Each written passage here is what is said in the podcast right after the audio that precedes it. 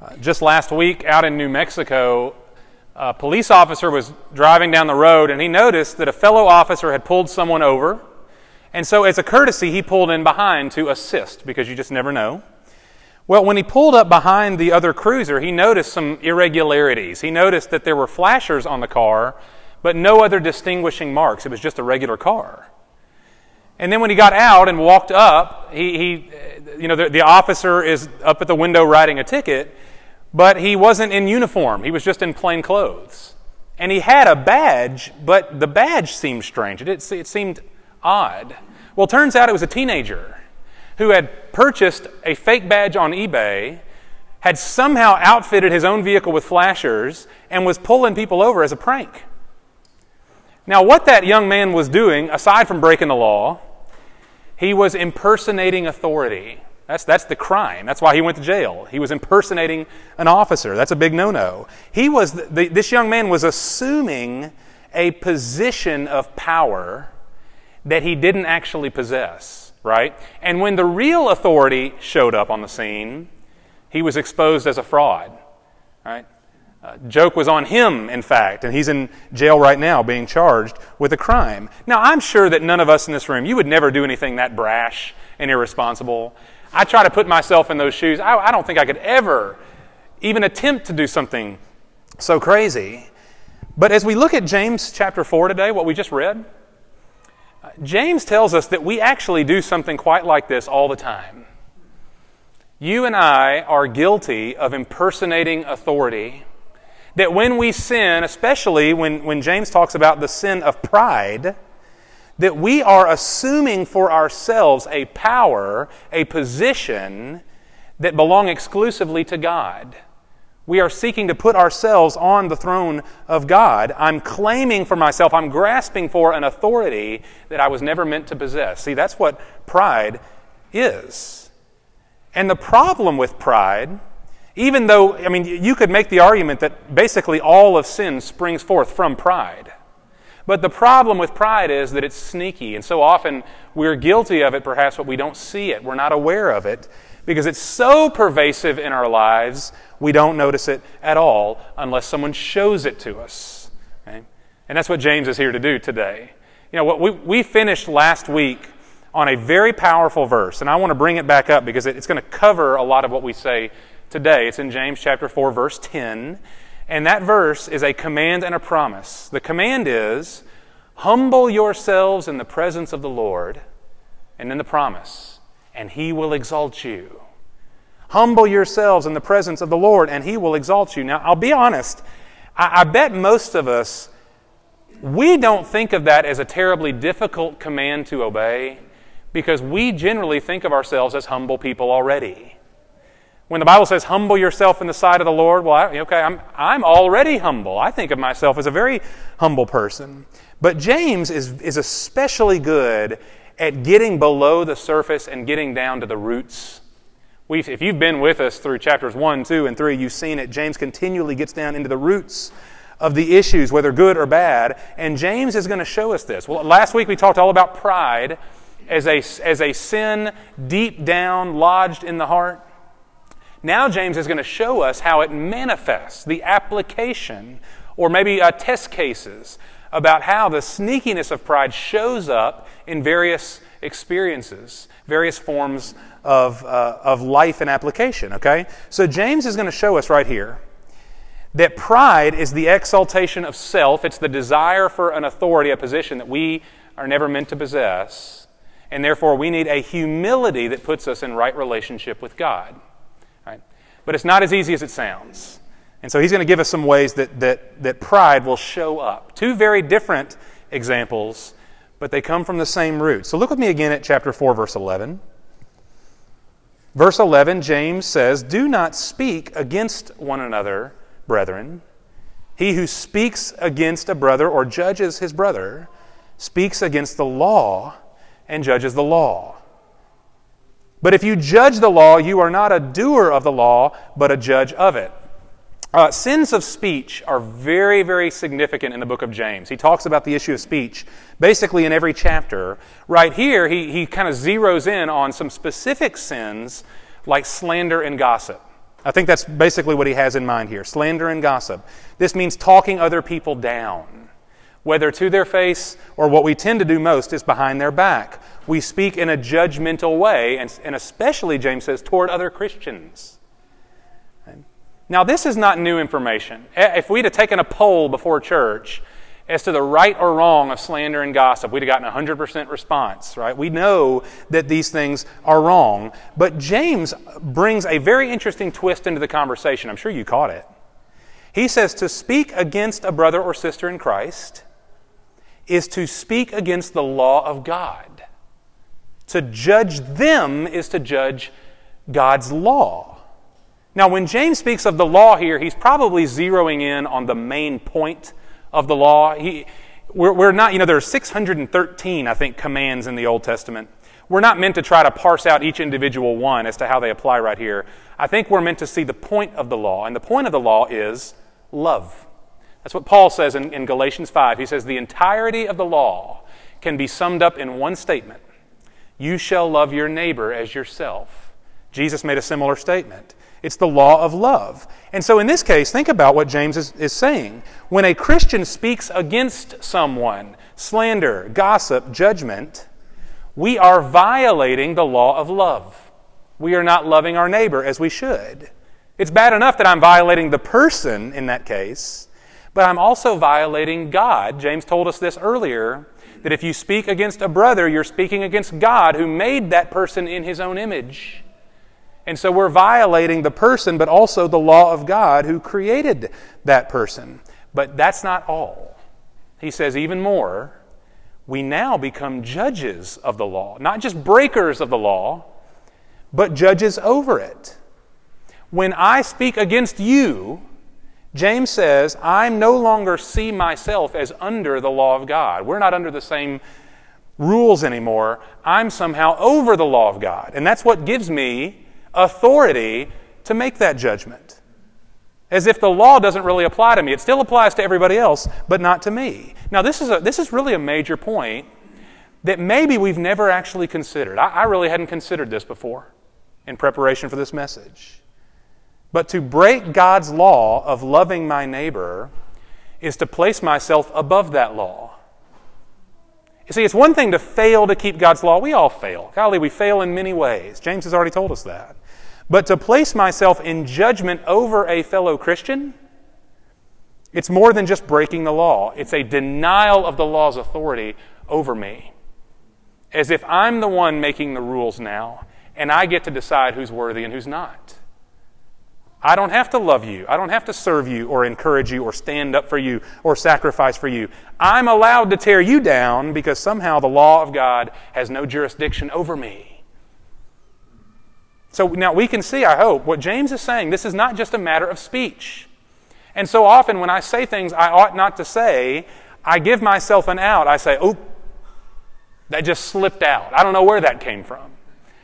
What James is trying to tell us, I think, with crystal clarity, is that no, I have given myself an authority over you, and that's why I'm, I feel justified in putting you down and talking you down and standing in judgment over you. It's not just an issue of speech, it's an issue of pride. And James is quick to put this pride in its right perspective. You see it in verse 12. He reminds us well, something we already ought to know there is only one lawgiver and judge, capital L, capital J. Lawgiver and judge, the one God who is able to save and to destroy. But who are you to judge your neighbor? Y'all, God, only God has the right to judgment. Right? Only God is sovereign and powerful as the creator of the universe. He's the only one powerful enough to truly give judgment, and He's the only one worthy enough. In His holiness and His righteousness, His character is perfect, therefore, He is powerful enough and worthy enough to actually judge in righteousness. He's the one who can save and destroy. Meaning, only God can administer mercy or judgment according to his perfect will. That's his exclusive right. And so, who am I to judge my neighbor? Y'all, gossip, slander, judgment. Those things are sinful in themselves. We all know that's true. But they come from a false assumption, James tells us. that I can stand above the law of love and I can make judgments that only God is allowed to make.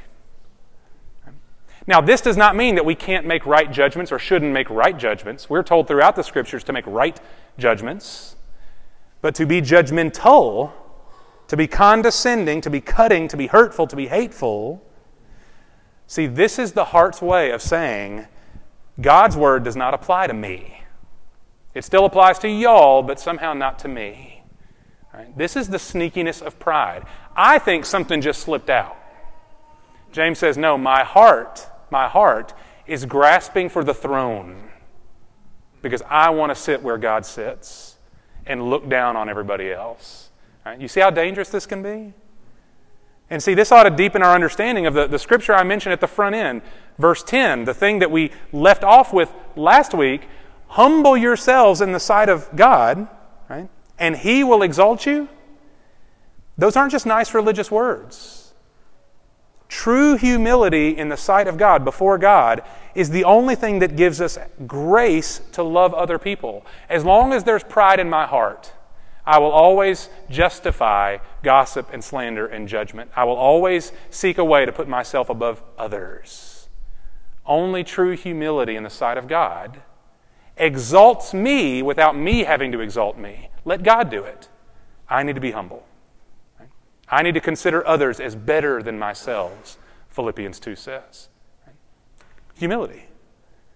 Now, I thought about stopping the sermon right here, uh, but we're not going to do that. Okay, that would I don't I don't want to cheat you out of a good sermon this morning because uh, James changes subjects on us.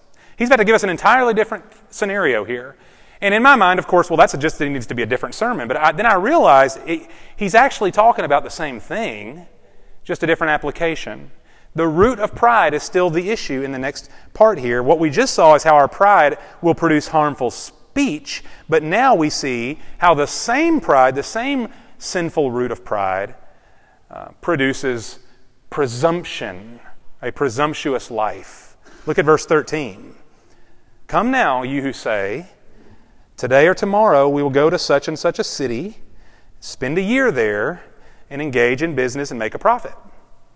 Yet you do not know what your life will be like tomorrow. You are just a vapor that appears for a little while and then vanishes away. Instead, you ought to say, If the Lord wills, we will live and also do this or that. But as it is, you boast in your arrogance, and all such boasting is evil.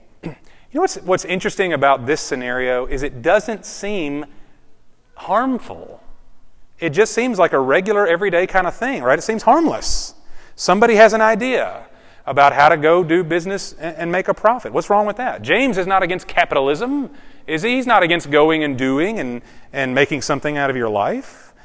No, y'all, the, the issue here is really not at all about traveling or business or profit. James is against presumption. This is a person who is assuming sovereignty for himself. He's assuming control. This is a person who thinks she has control over her life and her circumstances, so much so that we just speak in a very kind of cavalier way. I'll go where I want, when I want, I'll go do whatever I want, and it's all going to shake out in my favor. That's what I believe. But again, James puts this, this pride in its perspective. You see it in verse 14. He says, Yet you do not know what your life will be like tomorrow. You're just a vapor that's here right now, but then in a little while it will vanish away. So, in other words, again, this is something we all ought to know, but th- th- there's not a person in this room that is sovereign, that is, that is all powerful and in control. You're not sovereign over the world, and the truth is, you and I, we're not even sovereign over our own lives, no matter how much we wish that we could be. There's no guarantee that I'm going to be alive tomorrow. None. And there's no guarantee that I'm going to travel and go do business and make a profit, right? We don't control all the details of life. We don't even control most of them. And so James says, think about your life. And this is very reflect, this is reflected throughout the, the, the whole Bible, that your life is a vapor. That we're, we're told to number our days so that we might live wisely because we are here and then we are gone. Life is fragile and fleeting. You are not ultimately in control of much of anything at all. This is why in verse 15, James says, You are boasting in your arrogance if you think otherwise. And all such boasting is evil. Now, again, I struggle just practically. What's so evil about making a plan to go and do something? Right? Well, remember, the evil is not in the plan itself, the evil is in the presumption. It's the arrogance and boasting that is in my heart that I'm going to live practically. I'm going to walk my life out as if God's not really there at all. I hope He'll bless my plans, but I'm going and I'm doing what I want regardless. It's the evil motive that says, I exist for me, for myself, and I'll go do what I want regardless of God's command or God's will.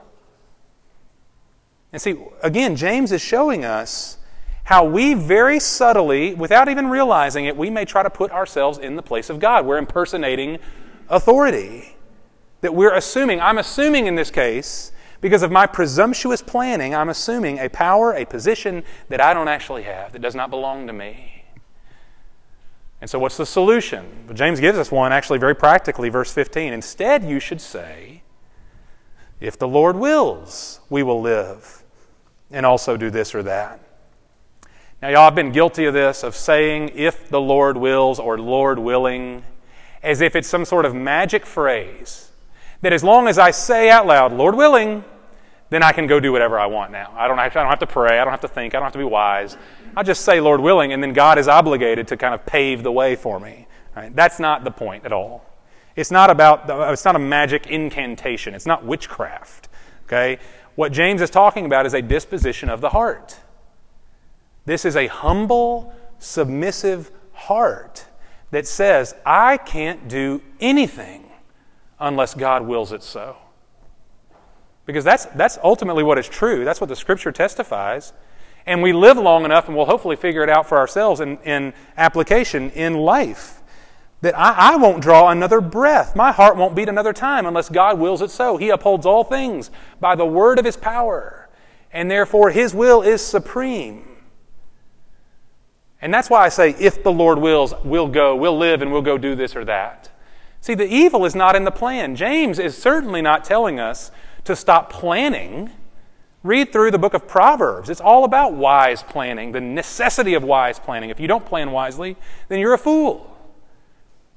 We can't conclude that the, the problem is in making plans. No, the point is that our plans should be prayerful plans and not just praying and then going and doing what I wanted to anyway, right? As if I'm just covering the bases.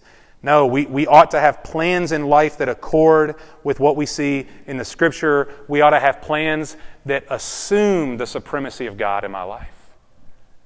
And that's easier said than done, I know.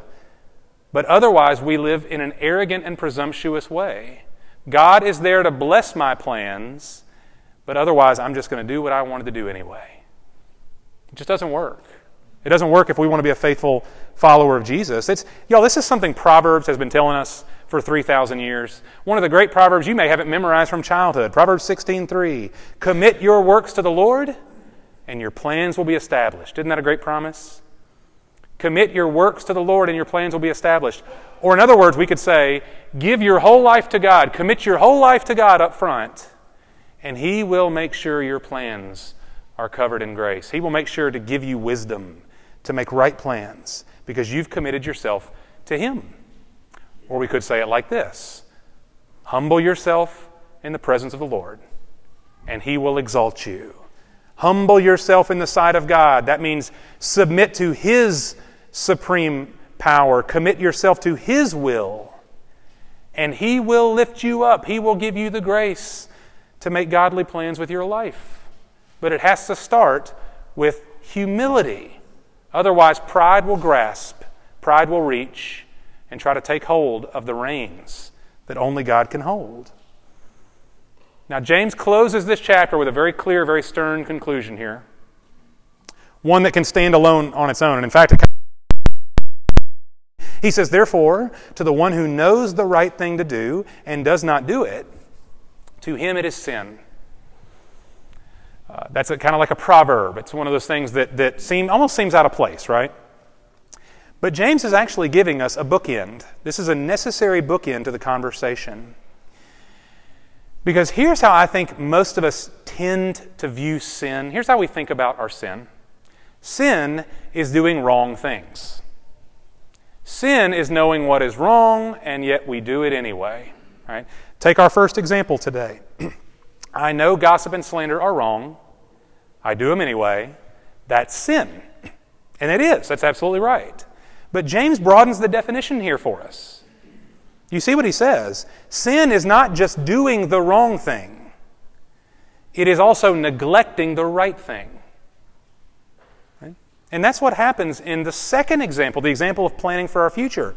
The right thing to do, always, is to prayerfully seek and obey and submit to the will of God. But in our pride, we neglect what is right and we go our own way. And this is how James shows us the depth of our pride problem. It's so much deeper than we probably think it is. Because pride, pride not only does what is wrong, but pride also neglects what is right. We're guilty on all sides. And if I'm willing to see what James is showing me personally today, then I've got to realize that I don't have a leg to stand on here. It's not just that I've, that I've done the wrong thing, but I've neglected the right thing. And in that case, I've assumed for myself the position of God. I'm, I'm reaching for something that does not belong to me. So, what do we do about it? How do we, how do we solve a problem this deep and this pervasive? Maybe you've seen there's a, there's a great little comedy sketch that was on TV a few years ago. It had Bob Newhart in it playing a psychiatrist. And he, uh, he has a woman come into his office, and he, she sits down at his desk, and the psychiatrist says, Okay, tell me your problem. And she starts to unload her problems. She starts to unload how she's got these crippling fears in her life. And then he stops her and he says, Okay, I'm going to give you two words here, and I want you to listen very carefully. These two words are going to solve all your problems. And she leans forward and he says, Stop it! And she says, What do you mean? He says, Oh, this is what people always do. What do you mean? Stop it! That's the answer to everything. And she gives him another problem. He says, Stop it, just stop. And that's his answer for everything. All of her problems, just stop. And y'all, that's, you know, we tend to think that we can approach sin just like that. I see in the Bible today sin in my life. Oh my goodness, I better stop it. As if it's that easy. As if this issue in particular, the issue of pride, is just a surface issue that you can take a broom and sweep off the porch. But no, y'all, you can't just stop it. That's, that's not how sin operates. Sin gets lodged deep down into the heart, especially the issue of pride. Remember, if pride is so sneaky that we often don't even realize it's there, how deep must it be? How deeply lodged, how deeply believed and cherished must pride be in my heart if I don't even notice half the time that it's there? No, if it's a deep problem, and it is, then it's got to be solved deep down. It's got to be solved deep down. So when the Apostle Paul spoke about the issue of pride and our need to reject pride and selfish ambition, very much in the spirit of James, Paul calls us to humility, but he gives us an insight here that I just had to share. This is from Philippians chapter 2, where Paul instructs us on how to live a truly humble life. Now, listen to this. One of the deepest scriptures in the Bible, Philippians 2 5. Paul says, Have this attitude in yourselves, which was also in Christ Jesus, who, although he existed in the form of God, did not regard equality with God a thing to be grasped or taken advantage of but emptied himself, taking the form of a bondservant, and being made in the likeness of men.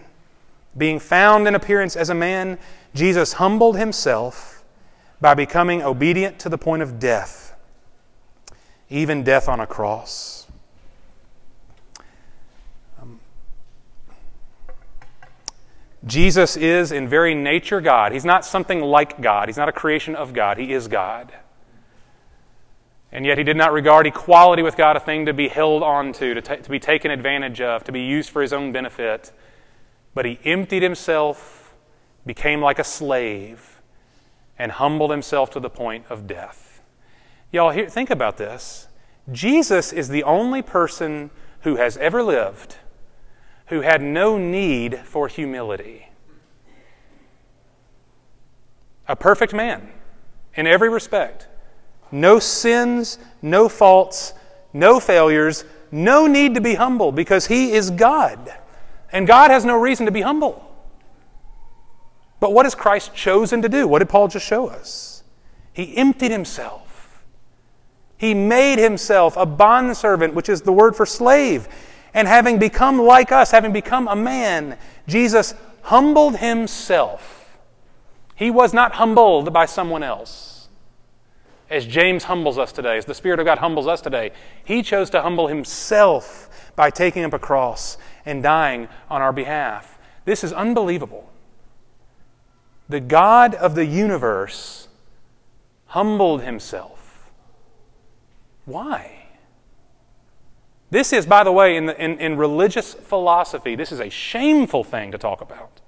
No God would ever humble himself. No God would ever suffer humiliation. What, what for?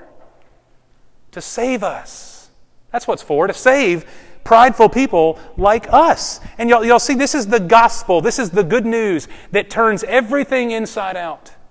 That what James has been telling us, that in our sin we exalt the self. We are into self exaltation. The rules don't apply to me. I can be sovereign over my own life because I want God's position. I want God's authority. I want to be master of my own life and of the world. See, that's what pride amounts to. But then comes Jesus, who rightfully has all sovereignty, power, control, and authority. He didn't have to reach for it, he didn't have to desire it, it was already his. And yet he comes to us in a manger, a feeding trough. And later on, he spreads out his hands and his feet to be nailed down on a criminal's cross for us. You know, how, do, how do you and I become truly humble people?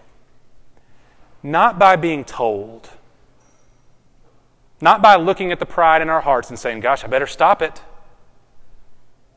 No, it's a deep down problem that requires a deep down solution. And the only way a person deep in our hearts can truly become humble, the way the Bible calls us to be humble, is that we look intently upon Jesus Christ.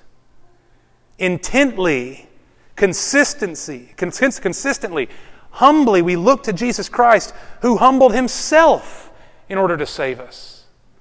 The thing he was not obligated to do, he had no reason to do it, and yet he chose to do it for you. How can pride get rooted out of the deep places of the human heart?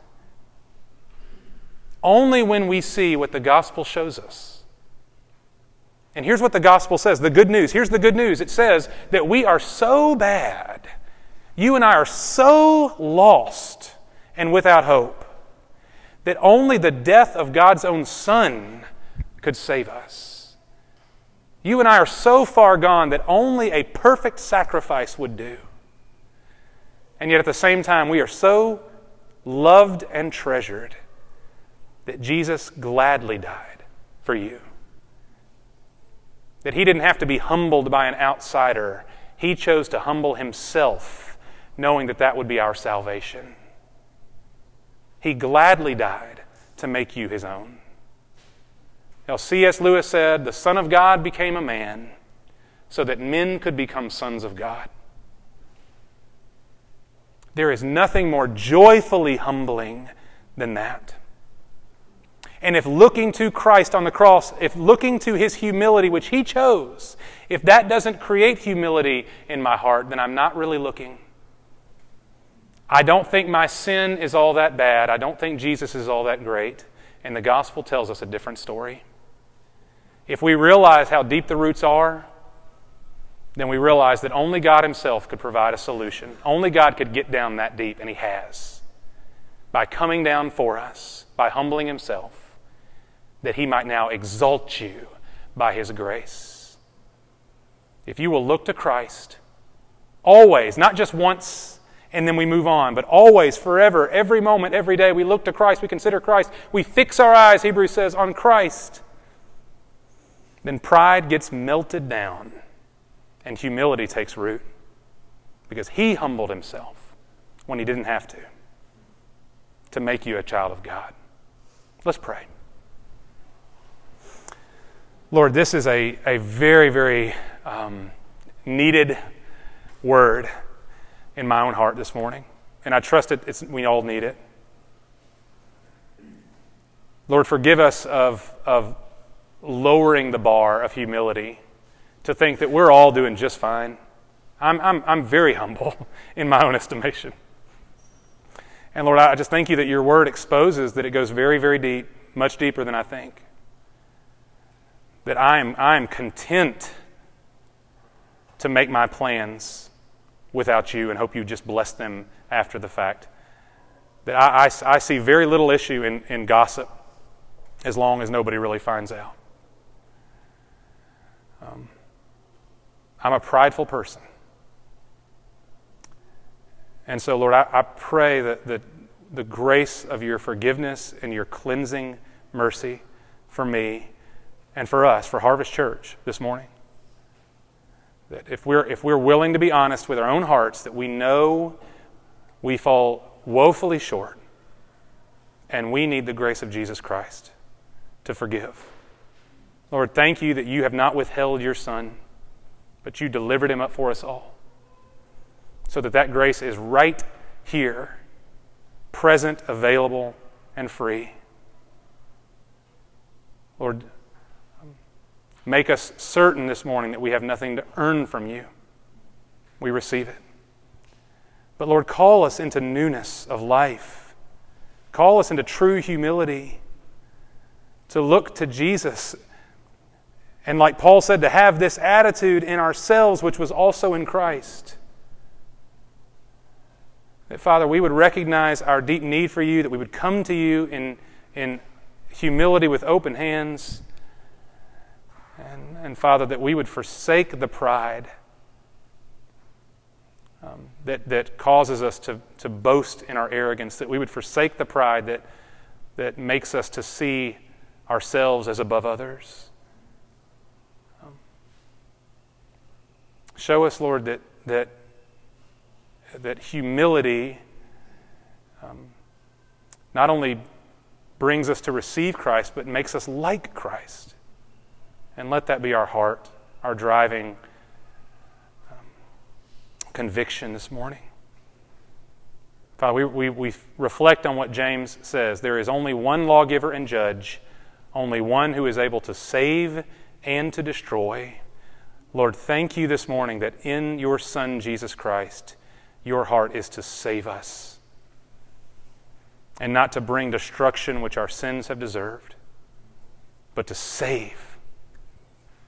And Lord, do this saving work, I pray for us this morning, and lead us in your way, the way of humility. Make us like Jesus, we pray as we look to him and trust. Amen. Amen.